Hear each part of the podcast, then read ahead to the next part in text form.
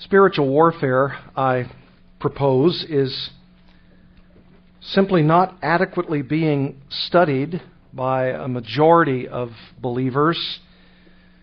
And yet, even for those who are not ignorant of Satan's schemes, they still don't seem to be loudly proclaiming the conclusions about their knowledge in this critical area of the Christian life. It seems as though most of us don't quite don't quite realize there's really even a war going on in the spiritual dimension. What are we really up against in the war of the Christian life? Edward Gross, in a helpful book, writes the following War is brutal. Its very name produces thoughts of destruction, death, sorrow, pain, and irreparable loss. Loved ones are separated. Plans are postponed. Factories are converted from normal functions to producing everything necessary to win the conflict. Vacations, rest, and relaxation are all sacrificed during war. Attention is riveted on defending and preserving the basic freedoms and necessities of life which are cherished. During war, survival becomes a common concern. Who would go to war if it were not necessary? Who would choose the foxhole over the easy chair or the clash of enemies over the embrace of loved ones? Certainly, no rational human being would prefer wartime to peacetime. But sometimes there is no option but war. At times, individuals and nations become obsessed with the spirit of aggression or revenge. They become bent on conquering others. And otherwise, peace loving individuals are forced, for the survival of their own freedom and lives, to pick up arms and defend themselves. In such cases, many people view warfare as a duty. However, there are always others who choose either to run from or to submit to the opponent.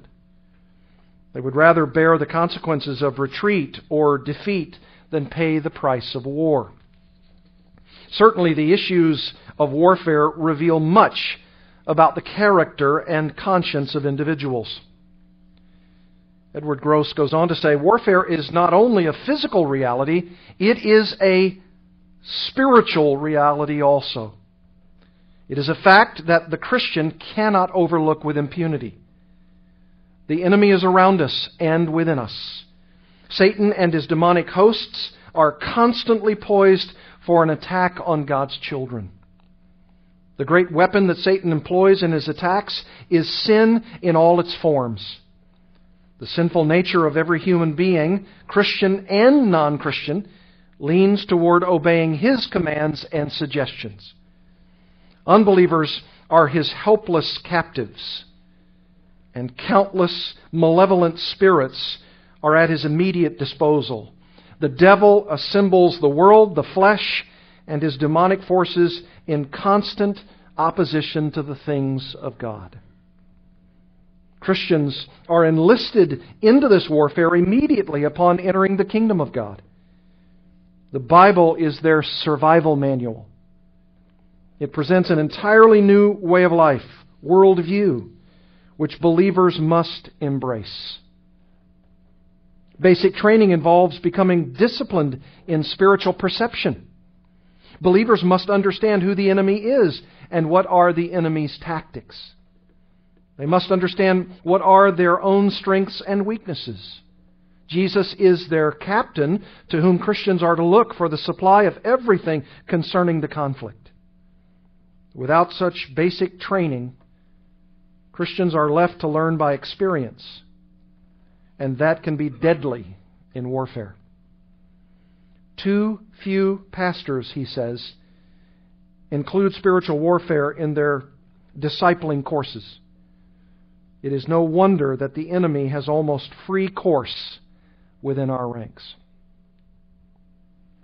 I think those are some wise words.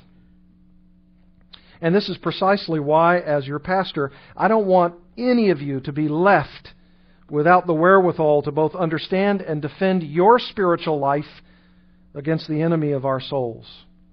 And this is why I've labored over the past four messages, and then on into tonight, and then on as we complete our series on the believer's armor. Prepare to meet your enemy over the next several weeks. And I want to give you God's basic biblical training from the manual in order to battle, to do warfare against Satan and his demons. Now, I said that what I wanted to concentrate on tonight was to ask and then helpfully and hopefully answer the question what can demons do or not do to the Christian? That's a very, very important and strategic question. And for tonight, I want to give you five major principles. Five major principles that I want to go over tonight in order to help you and to help me understand what demons can and cannot do to true Christians. Here's number one. Number one. If you've got a pen, you might write this down and meditate on these truths forever and a day. Number one. Number one.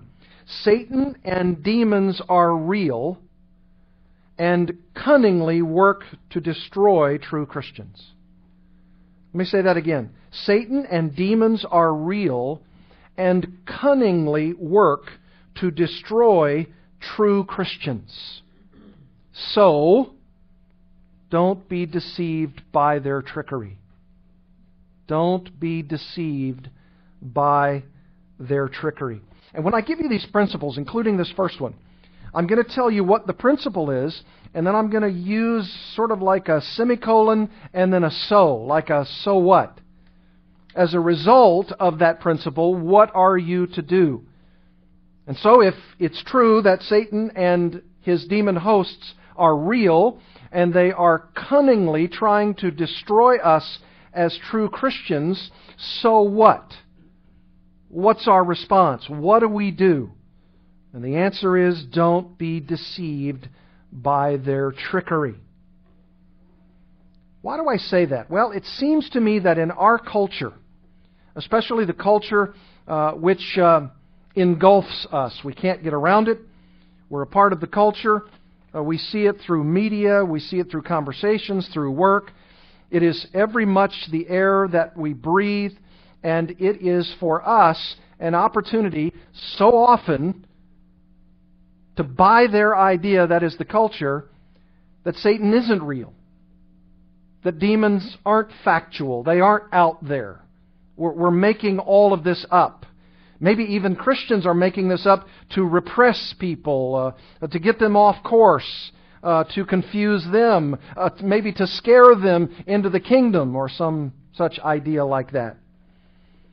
And so I think we need to, to reaffirm not only what the Bible says, but because of what the Bible says, reinforce to people that Satan and his demons are real and they cunningly attempt to work to destroy true Christians, and we have to be aware of their schemes. Now, I said that earlier in our series, but I think it bears repeating because when I tell you what demons can't do, we'll then have the tendency to assume that we're safe from them. And we are not. We must understand that they are real. And our culture, for the most part, even though they might have uh, flings of fancy uh, with angels or or with uh, the occult or something like that, and then they move on to something else because another fad will come down the pike. Uh, they, for the most part, I think, uh, those people that we interact with in the world presume that the world is very naturalistic, very mechanistic, a closed system and they deny anything as real, that which they can't see or perceive or hear or taste or touch. And I think that's the devastating legacy of the doctrine of evolution. That's the world we live in. Mechanistic, naturalistic, a closed system. There's nothing out there. There's just us. That's the sort of uh, rule of science today. And yet, Wayne Grudem has helpfully pointed out, I believe, that Christians mustn't deny the biblical reality of Satan just because most people do that very thing. Listen to what he says. Some people, influenced by a naturalistic worldview that only admits the reality of what can be seen or touched or heard, deny that demons exist today and maintain that belief in their reality reflects an obsolete worldview taught in the Bible and other ancient cultures. However, if Scripture gives us a true account of the world as it really is, then we must take seriously its portrayal of intense demonic involvement in human society. He says rightly, in my judgment, our failure to perceive that involvement with our five senses simply tells us that we have some deficiencies in our ability to understand the world, not that demons do not exist. The problem is that the world is not just a mechanistic, naturalistic, closed system where there isn't anything out there. There is. In fact, let's turn to the Word of God to find that out. Turning your Bibles to Revelation chapter 12. Revelation chapter 12. And I will show you what God says about the matter. In Revelation chapter 12. This is, this is what the Word of God says about the evil one, and that he is real, and that his demons are real. Revelation chapter 12. I wish we had time to go through the entire chapter and point out a few things uh, in a running dialogue, but we don't. Look at Revelation 12, verse 7. The Bible says, Now war arose in heaven. Michael and his angels fighting against the dragon. Now, this, of course, has symbolic language, but that doesn't take away from the fact that Satan is real, and we're going to read about that. It goes on to say, and the dragon and his angels fought back. This is a this is an angelic galactic battle. And it happened at a point in time. But he, that is the dragon, and his angels, commonly called demons, he was defeated, and there was no longer any place for them in heaven, and the dragon was thrown down. And then John the Apostle describes who he is that ancient serpent who is called the devil and Satan, the deceiver of the whole world. He was thrown down to the earth, and his angels were thrown down with him. That tells you that Satan is here. He's around. He's in the world. The deceiver of the whole world, it says. And he was thrown down to the earth. Satan is on the earth. And his angels were thrown down with him. His demon hosts are on the earth. And John says, And I heard a loud voice in heaven saying, Now the salvation and the power and the kingdom of our God and the authority of his Christ have come, for the accuser of our brothers have been thrown down, who accuses them day and night before our God. And they have conquered him by the blood of the Lamb and by the word of their testimony, for they loved not their lives even unto death. Therefore rejoice, O heavens, and you who dwell in them. But woe to you, O earth and sea, for the devil has come down to you in great wrath, because he knows that his time is short. I mean, John just tells us very honestly and very transparently through this vision that Satan is real, that demons are real, and that they are cunningly attempting to destroy the faith of true Christians, and he does so because he knows his time is short and he has great wrath. Verse 13 And when the dragon saw that he had been thrown down to the earth, he pursued the woman. Who's the woman? Israel. Israel the woman who had given birth to the male child. That's Christ. But the woman was given the two wings of the great eagle so that she might fly from the serpent into the wilderness to the place where she is to be nourished for a time and times and half a time. The serpent poured water like a river out of his mouth after the woman to sweep her away with a flood. In other words, he was trying to do anything he could to wipe out the people of God. Verse 16, But the earth came to the help of the woman, and the earth opened its mouth and swallowed the river that the dragon had poured from his mouth. Then the dragon became furious with the woman and went off to make war on the rest of her offspring, on those who keep the commandments of God and hold to the testimony of Jesus. And he stood on the sand of the sea. This is not fantasy. Even though it's using symbolic language, these words mean something and they have literal reality attached to them. Satan is real and he attempts to destroy those who are in his way.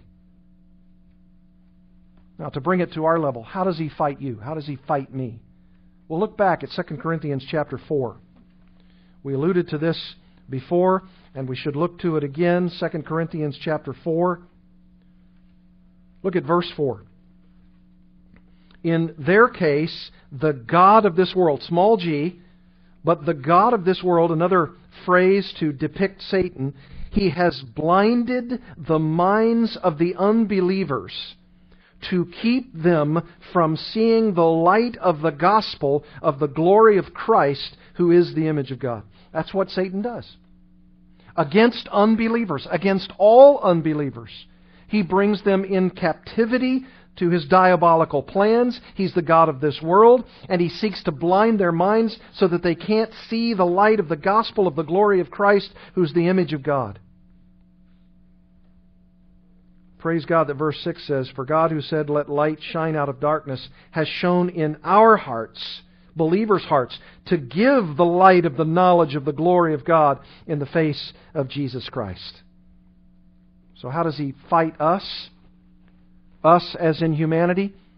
He attempts to blind the mind of every unbeliever, and the only way that your eyes and my eyes are open is when God opens them, just as He did in creation when light was shining out of the darkness. Our hearts were darkened in sin. We were confused. We had no understanding of the gospel. And it was only by the grace of God through the person of Jesus Christ that light shined out of darkness. It was shown in our hearts because of the good purposes and grace of God. You say, well, all right, that's what he does to unbelievers, and we have our minds opened through the light, just like creation. Let light come, and it came, and it was so. We have nothing to worry about. No, look at chapter 10. Look at chapter 10 of 2 Corinthians. Satan's not by any means done with us. In fact, because we're now Christians, he wasn't able to successfully keep us blinded to our sin. Now he attempts, even for believers or against believers, to seduce us, to trick us, Look at 2 Corinthians chapter 10 verse 3. For though we walk in the flesh, Paul meaning there uh, not that we as Christians are in the flesh or fleshly. He just means while we are human, while we are encased in this humanity, we are not waging war according to the flesh. We don't have carnal weapons.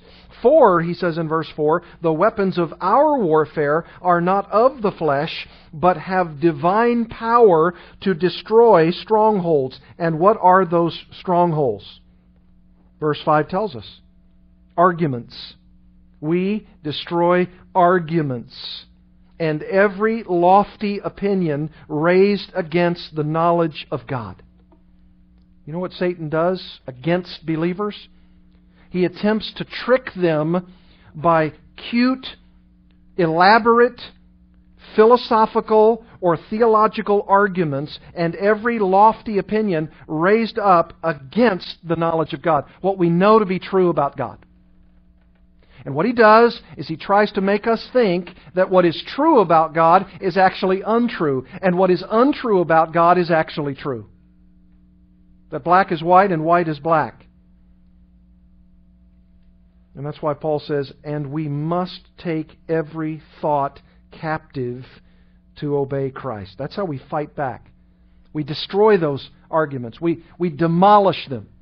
It's like that, that edifice, that building, by way of analogy. And, and as that fortress is going up with all of these uh, ornate philosophical arguments uh, that Satan is wanting to spin in the air so the superstructure, when it goes up, will look like it's true regarding the knowledge of God, but when you go into that edifice and when you check it out, you find out that the floors have all been philosophically rearranged. And you and I can be confused. And we think light is darkness and darkness is light. That's what he does. He attempts to to trick us. That's what he does. And For those unbelievers that we talked about in chapter 4, their minds are unbelieving. Do you know how far Satan goes? Look at Hebrews chapter 2. I'll tell you how far he goes with unbelievers. In Hebrews chapter 2, you may have read this before, but this is an amazing thing that Scripture tells us. This is what it teaches us in chapter 2, verse 14. Since, therefore, the children, that is, the children of men, humanity, share in flesh and blood, he, speaking of Christ, he himself likewise partook of the same things. In other words, he became a human being like us, that through death he might destroy the one who has the power of death, that is the devil. And then notice this, verse 15, and deliver all those who through fear of death were subject to lifelong slavery.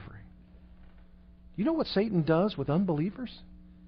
He has them enslaved in their lifelong through fear. Now, some of these schemes are elaborate and cunning and sophisticated. And, and these enslaved individuals, humanity, are being progressively destroyed. And what Christ did when he came was to actually destroy the one who's the destroyer. He's actually giving life to the one who Scripture says here has the power of death. We're talking about a life and death struggle here, folks. We're talking about warfare. Edward Gross is right. If you, if you don't have the right basic training, if you don't have the, the manual to do battle with your mortal enemy, then you're done. You're toast. We've got to fight with the right weaponry. Uh, we don't we don't battle with with carnal weaponry. Uh, we have strong, divine, powerful weaponry. You know, we're not doing battle with with Satan, you know, through a water gun. That's not going to do anything. We've got to be able to destroy those philosophical arguments, which, which means we have to know truth. We have to know the truth of the Word of God. We have to battle the very one who is the opposite of truth, but he makes things that aren't truth look like truth. That's what he does. But there are still people in our world, maybe even those who profess Christ at times, who don't believe in a personal living devil nor demons. Sometimes if you were to ask them, they'd say, ah, I don't know. Maybe, maybe not. I haven't seen one. Doesn't appear as though anybody's hanging around me. I'm not deceived. David Powlison writes The modern age deadens people to the reality of spiritual warfare. Most Christians would agree on this. Much of Western intellectual life in the past 250 years has been dedicated to demythologizing God and the devil, good and evil. He's right. The practical atheism of modern intellectual life has made reality to be fundamentally material and social, not spiritual. Belief in the devil is seen as a primitive curiosity, uh, the resort of people ignorant of the real forces, chemical, neurological, psychological, sociological, that play out in human life. To modern skeptics, and unbelievers, religion is a comforting opiate or a self serving illusion. The devil and his God are dead for those with eyes to see. Science, technology, and medicine reinforce this dominant ideology that only the natural world exists. And guess what? That's a lie of the devil. That's exactly what he wants us to believe that we live in a closed system that it's mechanistic, that it's naturalistic, that this is all there is. That's actually one of his philosophical arguments, where he convinces people that this is all there is, and that salvation is in neurology. Salvation is in psychology. Salvation is in sociology. It's in everything else but the God that Christians proclaim. Guess what? That's a lie from the pit of hell. That's what Satan does. And that's why the Word of God paints a very, very different picture of reality. Scripture overwhelmingly teaches that there truly is a devil, that there are indeed demons in the world, and that they're very real, and they ceaselessly are active, as we saw from Revelation chapter 12. I mean, he was cast down, and presumably a third of those angels were cast down with him, and when they were cast out of heaven, somewhere probably between Genesis 1:31 and Genesis 3:1 when the serpent is mentioned. You say why after Genesis 1:31 and before Genesis 3? Because in Genesis 1:31 it says, "And God saw all that he made and it was what? It was good." So that doesn't mean that Satan was anywhere around at that point, but somewhere after that and before Genesis 3:1 when he's introduced into the picture, he was cast down.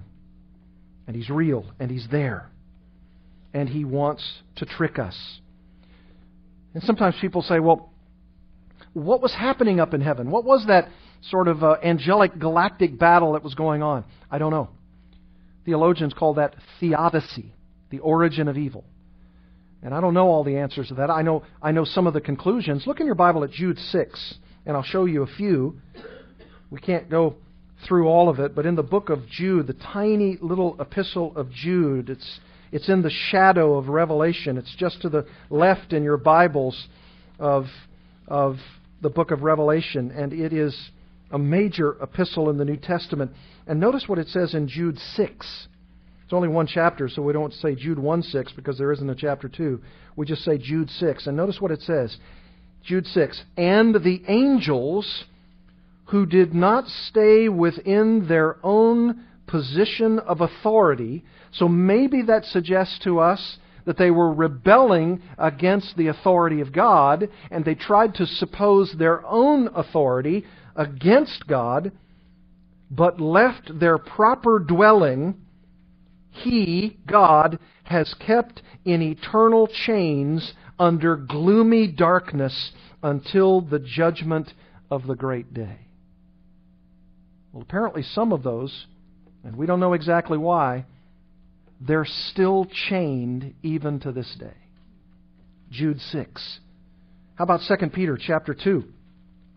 2 Peter chapter 2. This also seems to allude to either this group or another. 2 Peter chapter 2 verse 4. For if God did not spare angels when they sinned, maybe another reference to that very cast uh, casting of them down to the earth, but cast them into hell, or maybe uh, because the Greek word is Tartarus, maybe the uh, the place of the or the abode of the dead.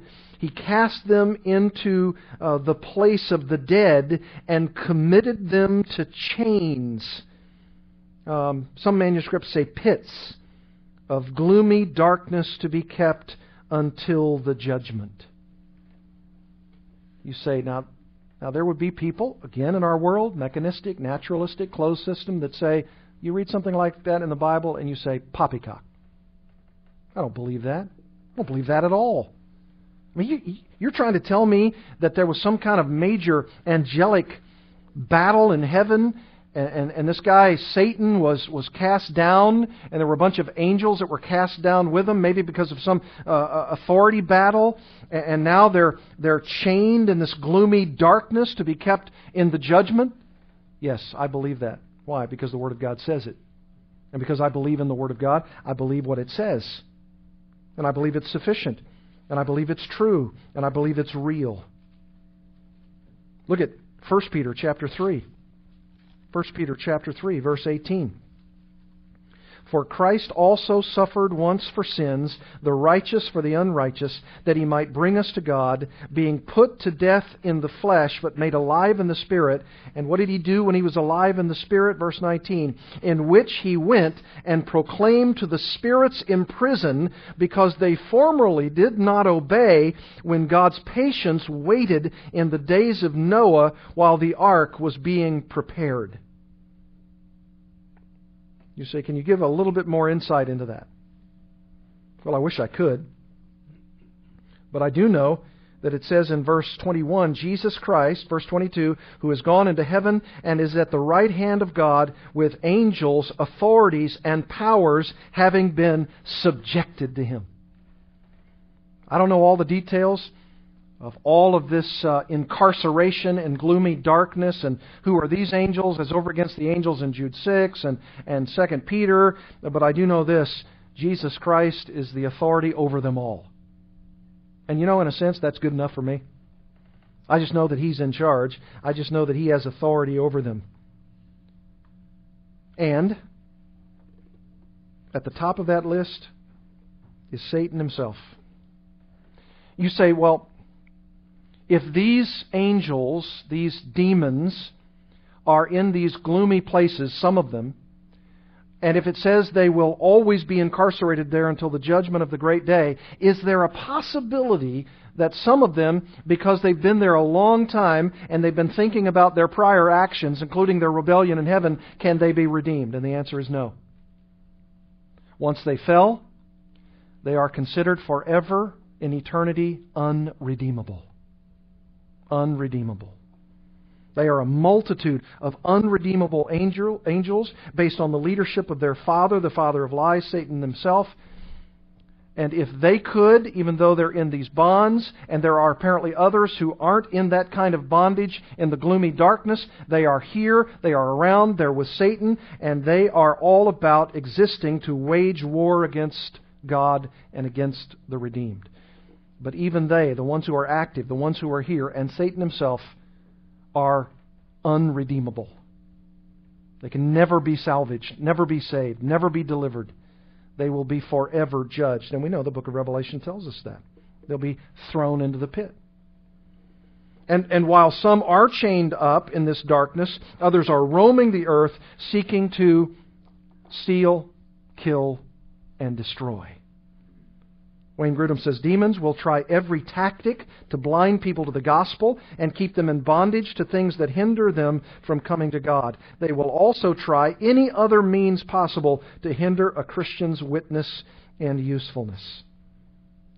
And as I said, the guy at the top of that list is Satan himself. Listen to some of the phrases that Scripture uses as either his names or at least descriptions of his actions adversary the evil one, Beelzebul, enemy, accuser, devil, slanderer, God of this world, the prince of the power of the air, serpent, dragon, murderer, liar, tempter. That's a guy I don't want to meet in a dark alley. Right? He's real. Scripture would not be going effusively over these kinds of descriptions. Why waste paper if he's not real? Why waste the ink if he's not real? Of course he's real, and he'll stop at nothing to thwart the plan of Almighty God, but you cannot be tricked. You say, well, what's he all about? You know what he does? He originates sin, and he tries to get you and me to commit that sin and to perpetrate that sin and to lead as many people as he can to that devilish eternity because he knows where that's he knows that's exactly where he's headed and he knows that is that, that that's his final end and he wants other people to go with him. His diabolical plan is to bring as many people as he can with him to the pit of hell. And he'll use every means to do it. Don't be tricked. Number 2. Number 2.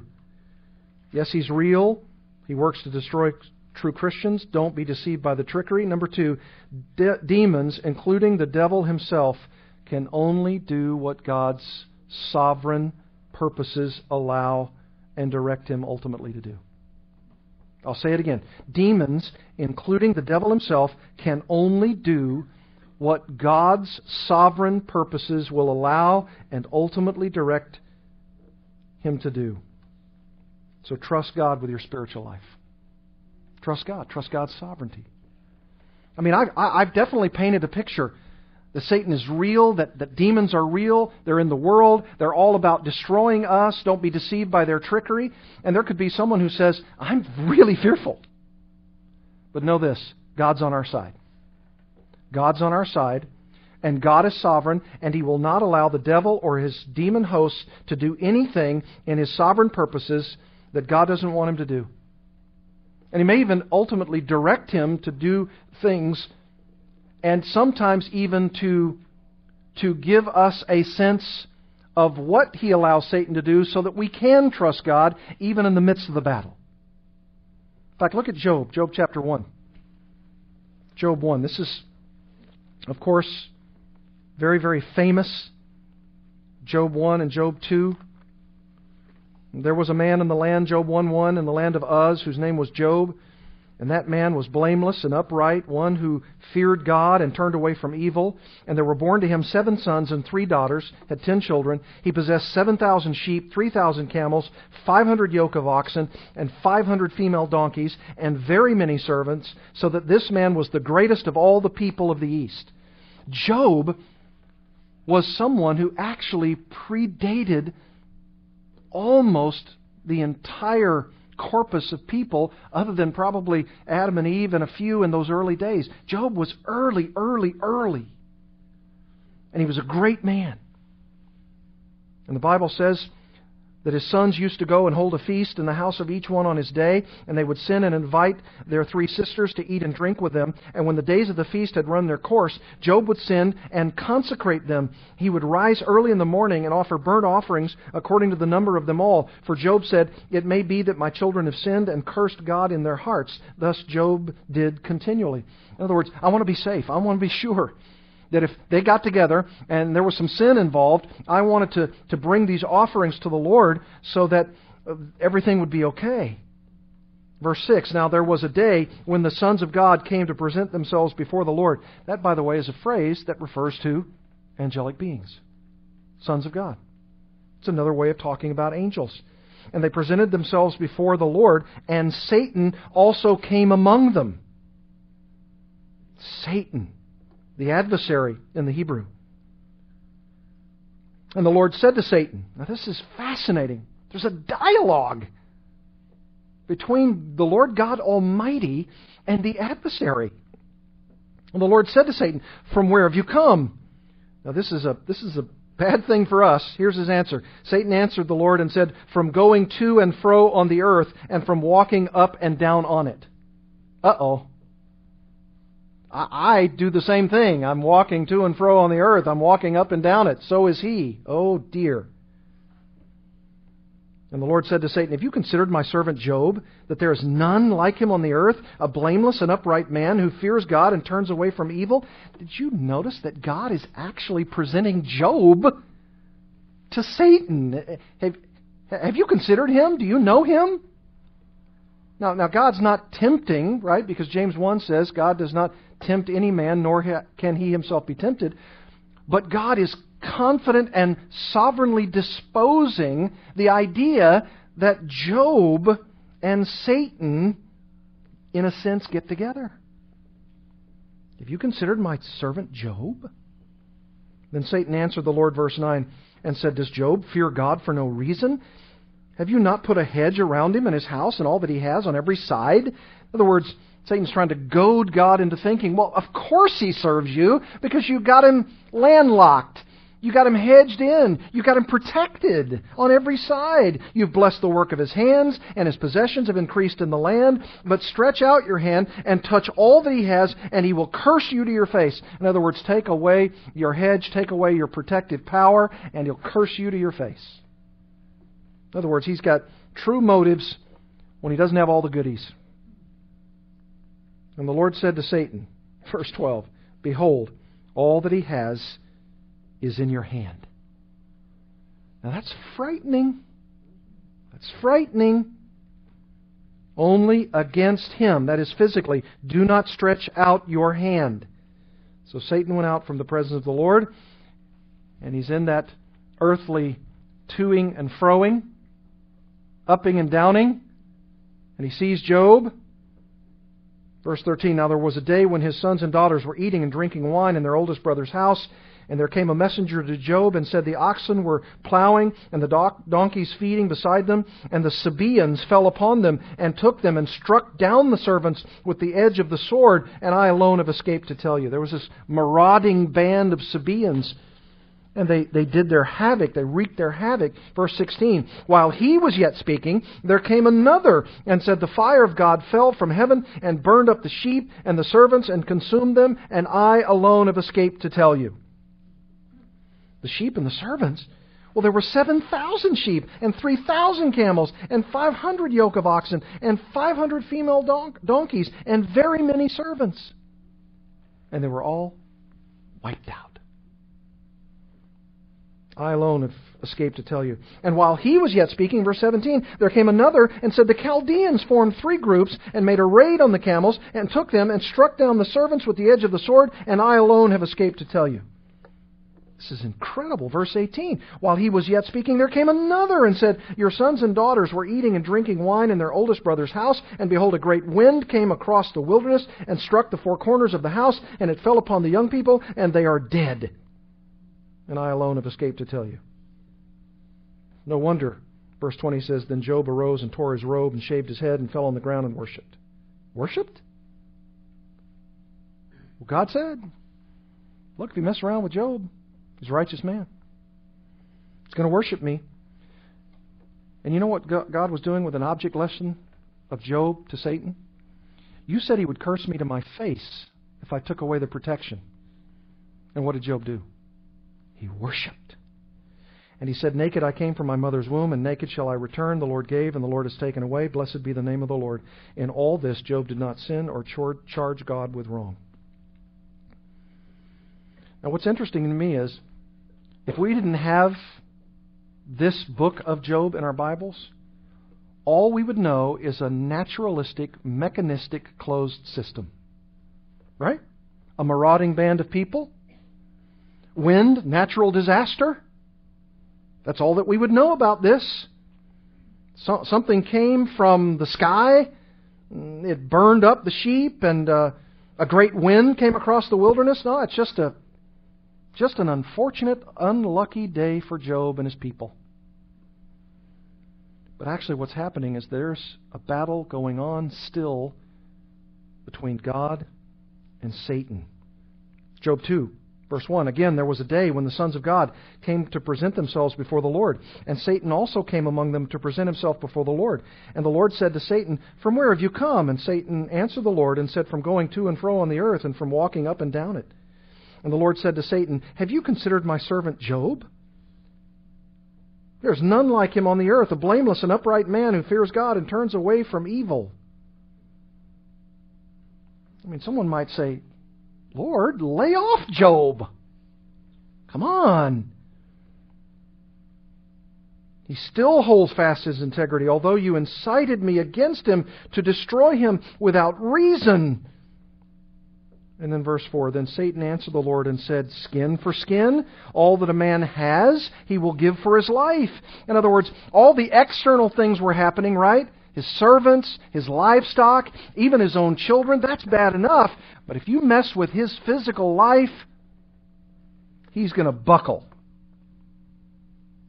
Stretch out your hand, Satan says, and touch his bone and his flesh, and he will curse you to your face. And the Lord said to Satan, Behold, he's in your hand, only spare his life. Now, there's some Satanology there, there's some doctrine of Satan. He's apparently somehow and can be involved in natural disaster, wind, marauding bands, sort of getting into their hearts and, and wanting them to wreak havoc and take swords and kill people and, and even physical extremities. Somehow, according to the doctrine of Satan, Satan went out from the presence of the Lord, verse 7, and struck Job with loathsome sores from the sole of his foot to the crown of his head. And he took a piece of broken pottery, did Job, which, with which to scrape himself while he sat in the ashes. My goodness. Then his wife said to him, Do you still hold fast your integrity? integrity? Curse God and die. But he said to her, You speak as one of the foolish women speak, would, uh, the foolish women would speak. Shall we receive good from God, and shall we not receive evil? In all this, Job did not sin with his lips. And it was so cataclysmic, and people were putting their hands on their faces, that even three of his friends, Eliphaz the Temanite, Bildad the Shuhite, and Zophar the Naamathite, they came and for seven days, according to verse 13, they sat on the ground with him for seven days and seven nights, and no one spoke a word to him, for they saw that his suffering was very great. Now, look, there, there's some things going on here in this galactic battle between Satan and God, and sores and physical extremities being, being incredibly tested by Satan from a physical viewpoint, physical vantage point. It's, it's obvious people could see it. There's these big sores. He's in pain. in addition to all the things around him, including his entire family, these ten kids. Only he and his wife are left. You say, Satan is so powerful to even bring on physical maladies. Yes. But he can't do anything that God doesn't want him to do. Who's, who's choreographing the events here? God is. God's choreographing things. There are, there are ways and means for which we have to say, God can do what He wants. He's sovereign, He's in charge. And Satan can only do what God allows and directs him to do. And ours is to say, trust God with our spiritual lives. Because if God wanted to do some of these things to us so that we might be that object lesson in front of Satan, He can do that. He can do that if He chooses. But, in all this, God Himself is not the tempter. Satan is.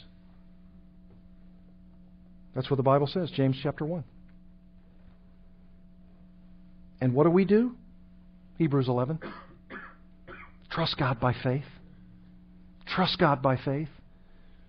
Faith are those things that are hoped for and the conviction of things what? Not seen.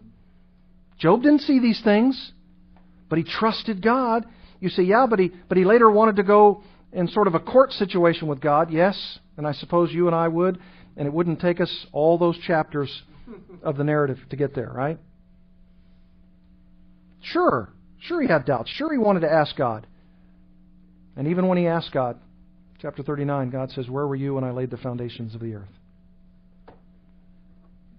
Look, there's sometimes there are some things that are going on that you and I don't know.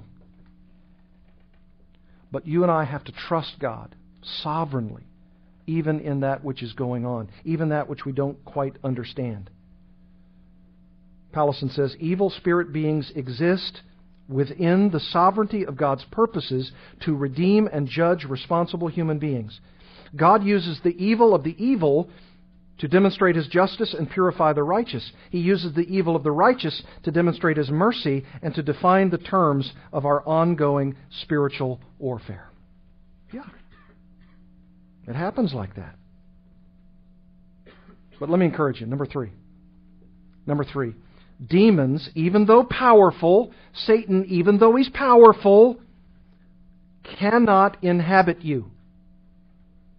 He cannot inhabit you and thus cannot force you to sin against your will. So, wage war in the power of the Spirit. Wage war in the power of the Spirit. Demons, even though they're powerful, Satan, even though he's really powerful, far more powerful than we are, if you're a true bona fide Christian, if you are a, an, indeed a believer in Jesus Christ and you're assured of that and there's certainty, He cannot spatially inhabit you. There's no way. There's no way that can happen. Look in Colossians chapter 1. I don't believe that Satan or his demons can spatially inhabit a Christian. A non Christian? Yes, of course. And the Bible is replete with such. But not the believer, not the believer. Colossians chapter 1. What does verse 11 say? May you be strengthened with all power according to his glorious might for all endurance and patience with joy, giving thanks to the Father who's qualified you to share in the inheritance of the saints in light. And I love this, verse 13. He has delivered us from the domain of what? Darkness and transferred us to the kingdom of His beloved Son, in whom we have redemption, the forgiveness of sins. We've been transferred, folks. Yes, it is true that Satan and his hosts can spatially inhabit.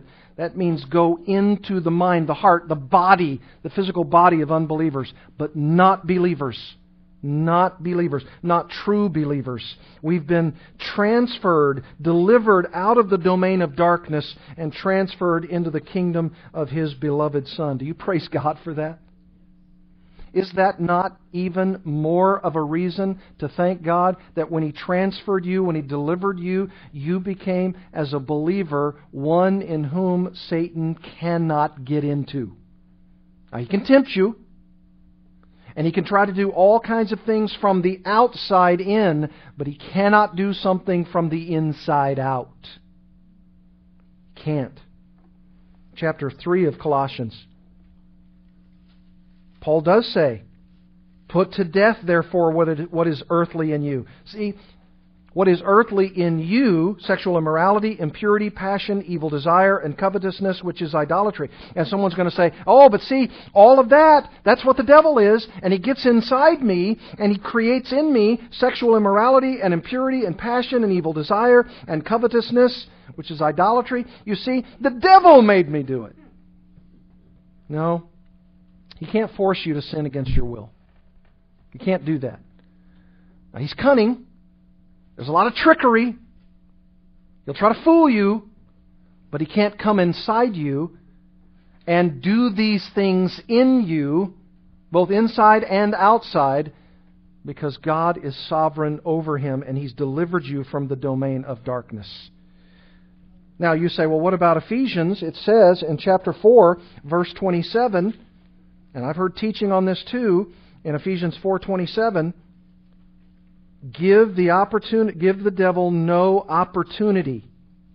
Be angry, do not sin, do not let the sun go down on your anger, and give no opportunity to the devil. Some of the translations might say, give no place. It's the word topos.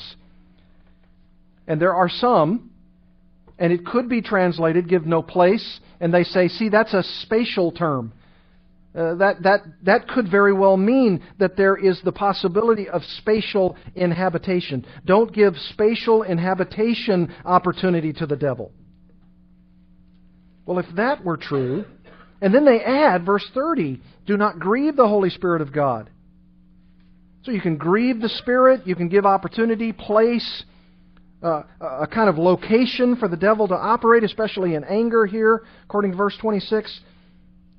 But if that's true, chapter 5, verse 18, and do not get drunk with wine, for that is debauchery, but be filled with the Spirit. So wait a minute. Is this battle that's, incur- that's occurring in the Christian life a battle where the devil is inside me or demons are inside me and the Holy Spirit's also inside me?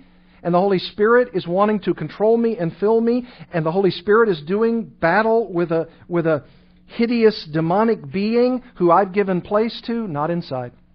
Not inside. You've been delivered. You've been transferred. You've been washed. You've been cleansed. Remember that from 1 Corinthians 6? Yes, you were those kinds of people. You were doing those sins. But you were washed. You were cleansed. You were sanctified. You were cleaned by the Holy Spirit, and now He fills you. You say, well, then why do I sin anymore? Because when you were cleansed, you didn't become perfect. When He cleansed you, you didn't become perfect. And you still battle what we call indwelling sin. You say, well, that's sin. That's, that's the devil. Well, those are the devil's ideas. Uh, those are his philosophies. That's the way he attempts to get at us, but he can't get inside us. I don't believe the Bible teaches us that. Look at Romans chapter 6. Romans chapter 6. We are we are delivered from this, beloved. Look at chapter 6, verse 6. We know that our old man was crucified with him, past tense, in order that the body of sin might be brought to nothing. And it's progressively being brought to nothing every day. So that we would no longer be enslaved to sin. You see, all of this, all of this salvation language, all of this sanctification language, is telling us unmistakably that there's been the great divide We've been washed. We've been cleansed. We've been delivered. Verse 7 For one who has died has been what? Set free from sin. I think we can, we can certainly, like that first point that I gave tonight, say Satan is real and he wants to cunningly destroy true Christians. But if they're true Christians, he can't cunningly destroy you. See, that's the difference. Because you've been freed from sin. You can agree to affirm the reality of Satan and the reality of demons, but don't go so far in the other direction that he sounds like he's got more place, more opportunity, more sway, more power to enable us or, or hinder us from doing God's work, or uh, to, unable, to be unable, I should say, and we give him so much sway that these verses are meaningless. Look at verse 12. Let not sin, therefore, reign in your mortal bodies to make you obey their passions. Oh, there, there it is. Well, well, then maybe that's what Satan can do. He can make us obey their passions. No, verse 14. For sin will have no dominion over you, since you are not under law, but under grace. See that? Verse 16. Do you not know that if you present yourselves to anyone as obedient slaves, you are slaves of the one whom you obey, either of sin which leads to death, or of obedience which leads to righteousness? But thanks be to God that you who were once slaves of sin have become obedient from the heart to the standard of teaching to which you were committed, and having been set free from sin, you've become slaves of righteousness. You see, this language is so clear. There, there's a line of demarcation. We have been delivered. We're not now slaves of the barking siren sounds of Satan. Verse 22 But now you've been set free from sin and have become slaves of God. You say, ah, but what about chapter 7? I don't do the things that I want to do, and I do the things I don't want to do. Yes, but doesn't verse 25 say, Thanks be to God through Jesus Christ our Lord. Never fails to say thank God. Chapter 8.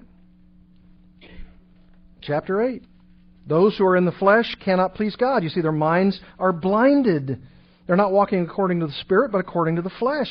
But if the Spirit, verse 11, of Him who raised Jesus from the dead dwells in you, He who raised Christ Jesus from the dead will also give life to your mortal bodies through His Spirit who dwells in you. Praise God for that. Verse 15, you didn't receive the spirit of slavery to fall back into fear, but you've received the spirit of adoption as sons by whom we cry, Abba, Father. We've been, del- we've been delivered. Yeah, he's powerful, but he can't spatially get inside you and force you to sin against your will. So wage war in the power of the Spirit. What's the power of the Spirit? Galatians 5, the fruit of the Spirit, right? Love, joy, peace, patience, kindness, goodness, faithfulness, gentleness, self control. It's, it's walking in the power of the Spirit. Yes, be controlled by the Spirit of God, Ephesians 5.18.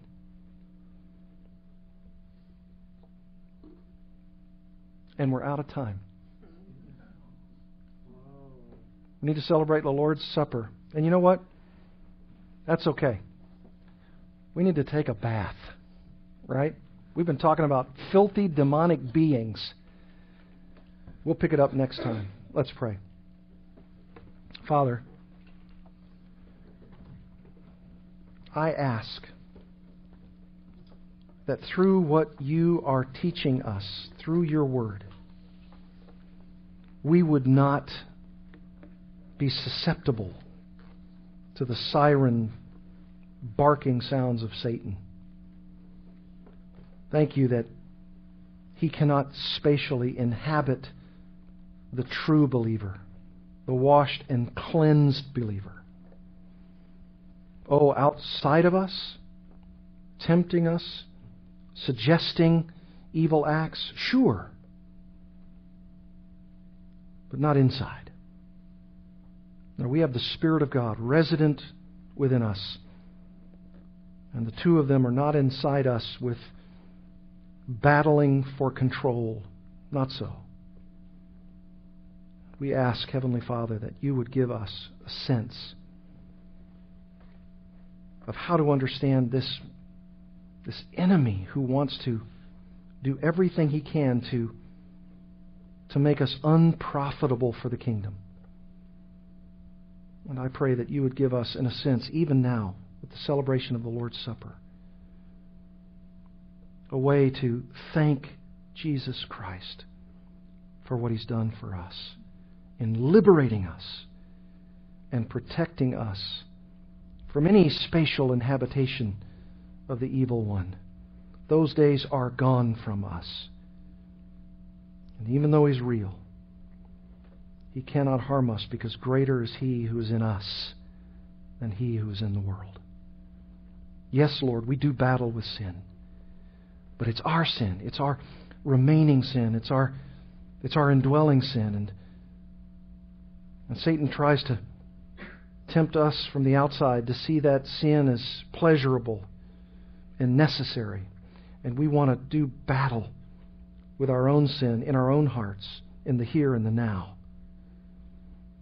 And may we be protected by your Spirit and your sovereign control over whatever Satan wants to do to us. And may we do that for your glory and your honor. In Christ's name, amen. Men come before us and